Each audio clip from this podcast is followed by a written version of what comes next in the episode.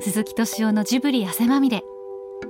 7月7日から六本木ヒルズ展望台東京シティビューで開催されているジブリの大博覧会ナウシカから最新作レッドタートルまで。今までのジブリ作品がどのように生み出されこの世に出ていったか。ジブリの30年間の歩みを体感できる特別企画展です。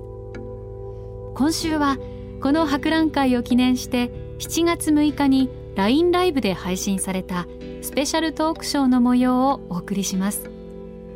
出演はウォルト・ディズニー・ジャパン宣伝プロデューサーの高橋亮太さんと鈴木敏夫プロデューサー。そして司会進行は日本テレビの依田健一さん。依田さんは現在「ドラゴンクエストライブスペクタクルツアー」のプロデューサーもしています。まずはこんなお話から。まあ、今回の展覧会って、はい。まあ、あの映画ってまあ作作るでしょ、はい、そ映画そのものとそれからそれを作った素材、はい、まあ、そういうものをいろいろ展示してしてきたんだけれど、実はお客さんがさ映画見る前本当に目に触れるものは潜在物でしょ、はい、実を言うとジブリの場合、はい、いろいろね撮っといたんですよ全部。もう新聞広告からポスターからチラシから、本当にねもうちっちゃなものに至るまで、はい、これでねしかもね一つにつきね大体5個ぐらいずつかな。すごいですよ。本当に残してあるんですよ。ほんでさらにね、はい、バックアップでね、はい、内緒のところ部屋にね、はい、バックアップで隠してたりねすごいそれもじゃあナウシカ以降ほとんど全部の作品の資料が全部ここに展示されてることなんですかすごいですね、うん、僕言いたくはないですけどね、そういうのをため始めあのため始めたの僕なんですよ。それあれですか？いつか。今一番 目的は何ですか？今日のために。撮っとくの好きなんですね。へえ、うん、これまたしまうの大変ですね。あのまあ当分ね この展示がいろんなところでやるみたいなんでそれでなんとかなるんですけれどね。すごい。すごい量ですよもうだって本当になくなっちゃうわけ潜在物って。なくなっちゃいます。なくなっちゃいます。高橋さんちなみに面白かった部屋どこですか？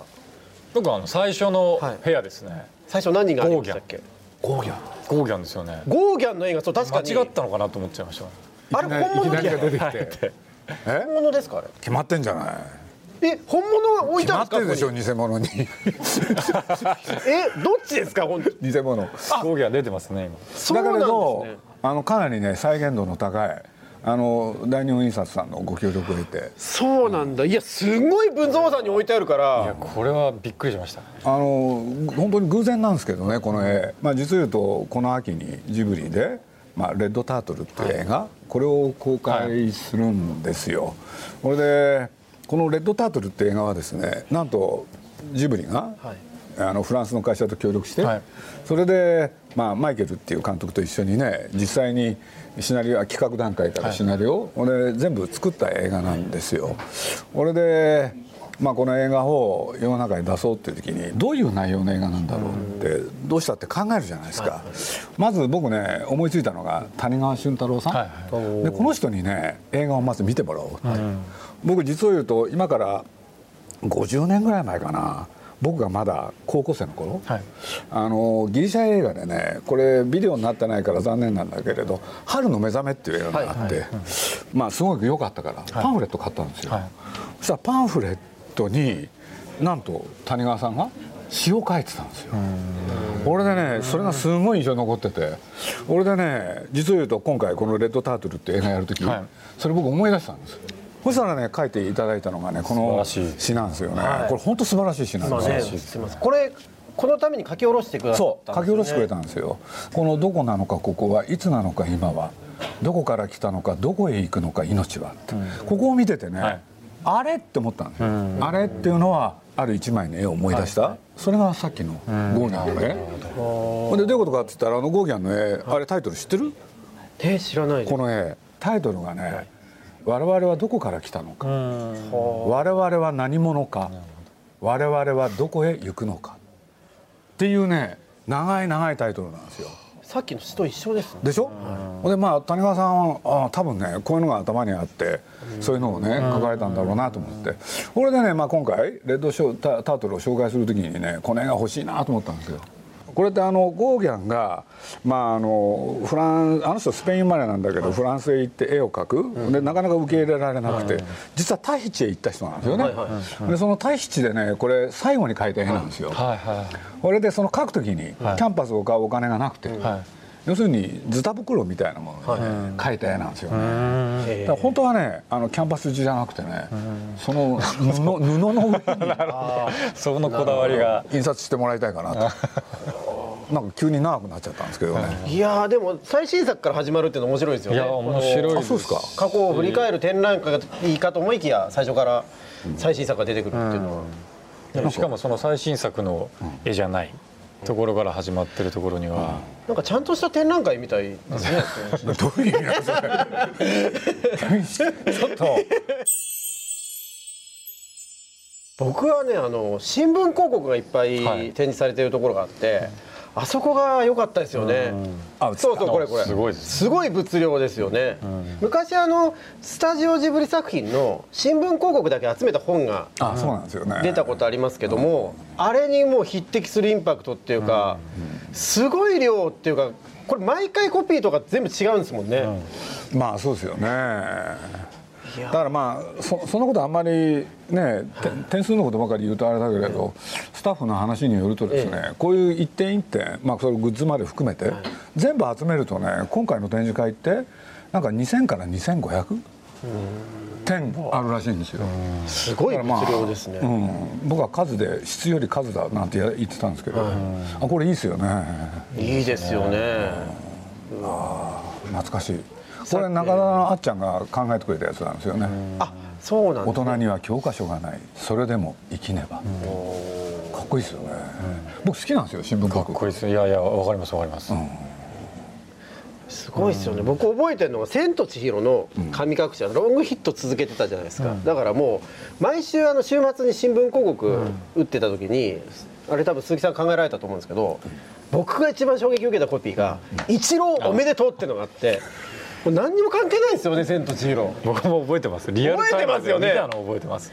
あなんでおめでとうだったの？知りませんよもう。いやでもなんかこうヒット打ったとかあったんだと思うんですけど。首位打者取ったのかな？かもしれないですね、一郎おめでとうでしたね、実はまあ僕は 宮崎駿のこと宮さんって言ってるからそう言わせていただくんですけれど、まあ宮さんという人はね、まあ、自分が作ることに徹していわゆるその広告はい。宣伝、はいまあ基本的には一切口出さない人なんですよ、だからまあね今回のやつ見ていただくとバレちゃうんですけれどね、ポスター書くことすら嫌がる人なんですよね、それがねまあ数少ないうちの一つ、はい。はいちょっと意見を言ってきたのが、今の一郎なんですよ。あそうなんですか、え。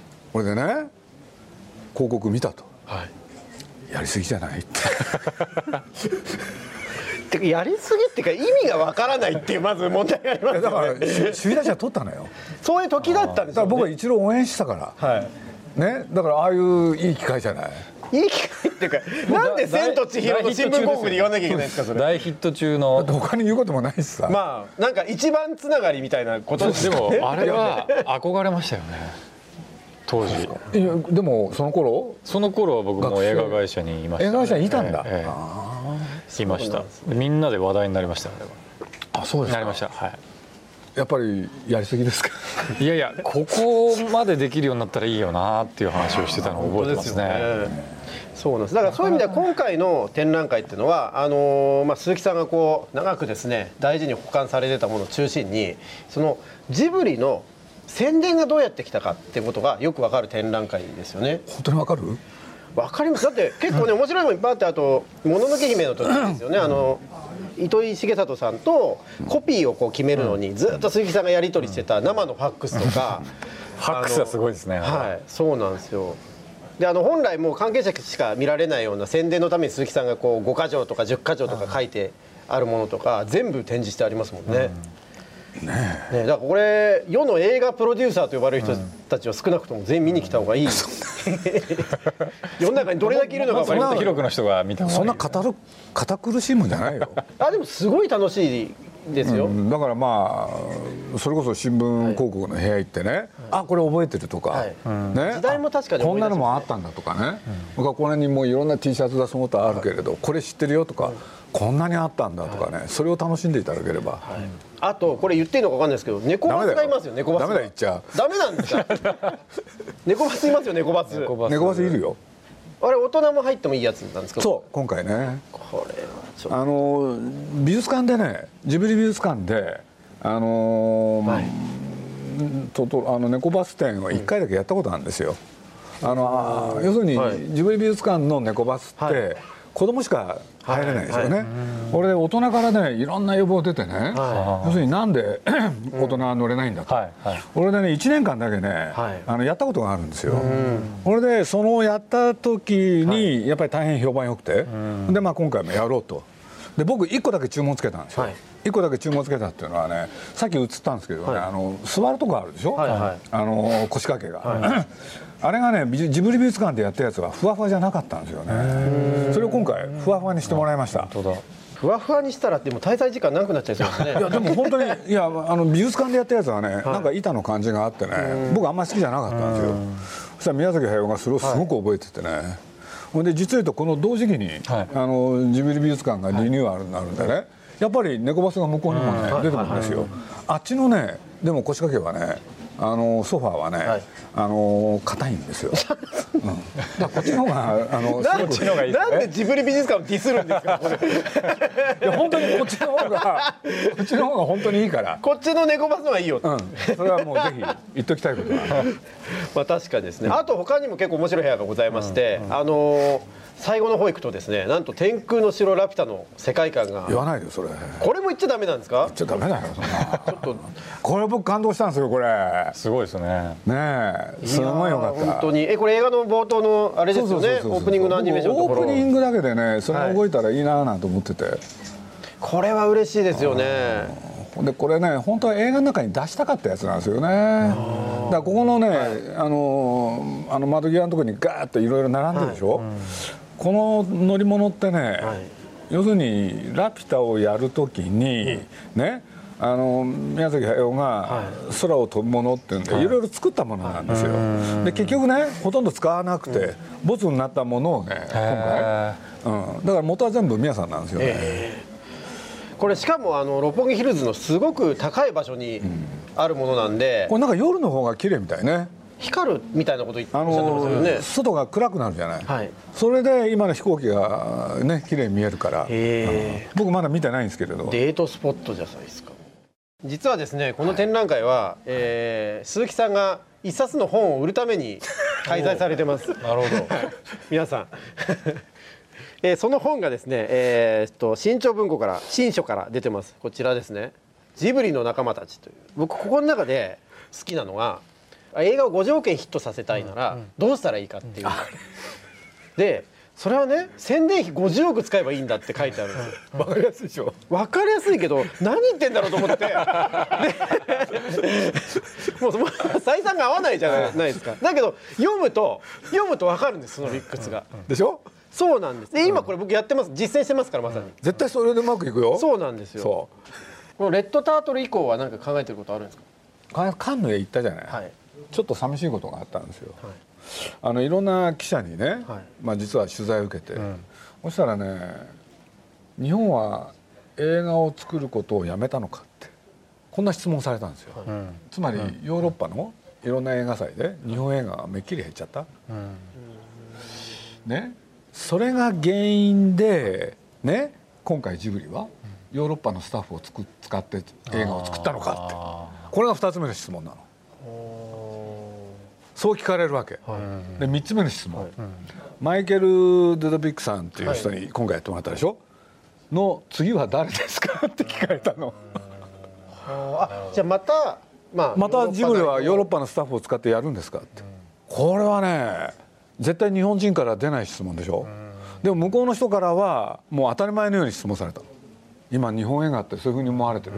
ちょっと寂しかったですねそもそもでもレッドタートルって、まああの今までのジブリ作品とこうなんていうか作る過程が違うと思うんですけど、どうしてこうああいうふうに作ろうっていうことになったんですか？まああのそのマイケルがね、もう1718年前作った短編で8分間なんだけどね「ファザードーター」岸辺の2人っていうのがあってこれが僕すごい好きで。俺でまあ彼と知り合ううちにね長編作ってみないかって彼に持ちかけたのが最初で気が付いたらねもう10年経ってるんですよね。それを持ちかけて、それはいつ公開しようとかそういうのは何も考えてなかったんです何も考えずにね、俺で彼がジブリが手伝ってくれるな。らやってもいい、俺で彼日本好きだったから日本へ来ないかと。ほんでそこでねシナリオ作りおよびストーリーボード作りやらないかって。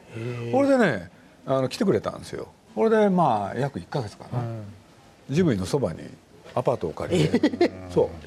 本当にスタジオ作ジブリ作品らしいある意味作り方されてるんですね。いやだからねちょっとちょっと僕今回ね、レッドタートルを発表して以来ショックだったのがね、いろんな方に聞かれたんですよ、要するにねこのレッドタートルっていうのはジブリがねヨーロッパへ行って買い付けてきたんですかって。そうじゃないのよ。ちゃんと企画もやったし、ねストーリーボードまで確かにお金出してるだけだと思ってる人多いかも然しれない。全然違うんです、全然違う。むしろそのあね内容面で、うん。まさにだからスタジオジブリ作品としてラインナップに入るってことですよねそういうことです。今後。そういうことです、そしたらまあ押井守っていうのが本当ね、あの絵見ただけであこれは期待できそうだっつってねジブリの最高傑作になりそうだとかね。もうあいつ口が悪いんですよ。まあいいんだけど。まあでも最新作が最高傑作っていうのはいいですよね,、まあね。はい見どころはどこですか橋田さん？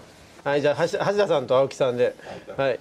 まずは、えー料金が急に下がったことをお詫びしてください。すいません。申し訳ござい。ましたあの返金の手続きとか確かお客さんも手間だと思いますけどあれでねあのずいぶん安くしましたよね、はい、それが2300円が1800円になりましたわがままでごめんな500円も安く見ていただけますから。そうですよ。はい。というわけで青木さんじゃあ見どころ。を見どころですか、はい。今までやっぱりあのスタジオジブリ30年、えーという歴史があったんですが語ってこなかったことがこの展覧会で見れると。はい。橋田さん見どころは？ね、今回巨大飛行機がありますんで、そこをぜひ見ていただいて写真も撮れますんでぜひ来てください、特にあの森ビルで仕様で作った飛行機の場所はですね、多分夜もすごい素敵なので。それから、えーこの展覧会はこのこちらのですね、えージブリの仲間たちという本を売るために開催されてます んで値段ちゃんと言ってよ。こちらですね値段がですね840円。これ値下げしないんですか？これはしないとこれで、はい、新潮社さん値下げしてください。これでもねあのこれ読んでこの展覧会見ると本当にいい、あ組み合わせはバッチリでカップリングがいいので。なるほど。はい。読んで楽しむのはこっち。見て楽しむのはこの展覧会。うまい。というわけではいそろそろね。大丈夫でございますか、はい。というわけで、えーじゃあ改めまして、えースタジオジブリの青木さんと橋田さんとそれからウォルト・ディズニー・スタジオ・ジャパンの高橋さんと。ありがとうございました。それから鈴木敏夫さんでございました。はい。司会の？あ日本テレビ与田でございました。ありがとうございました。ドラクエをよろしくって。はい、この夏はドラゴンクエストライブスペクタクルツアーに来てください。いいんですよ、この展覧会ほっといても人来るから。はい、というわけで長時間にわたり本当にありがとうございました。ありがとうございました。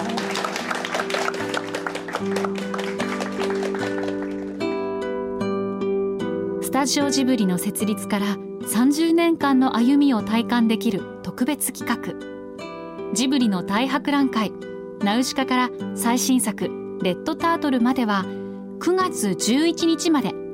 六本木ヒルズ展望台東京シティビューで開催されます。会場では当時を振り返るポスターやチラシといった広告宣伝物を中心に制作資料企画書など未公開資料を含む膨大な数の資料が所狭しと展示されています。大博覧会限定のグッズや過去の作品のジブリグッズが手に入る物販ショップもあります。ぜひ一度足を運んでみませんか？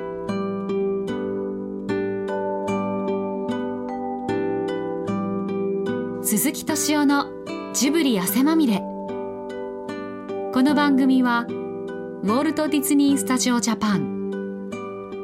ローソン。アサヒ飲料。日清製粉グループ。au ブルボンの提供でお送りしました。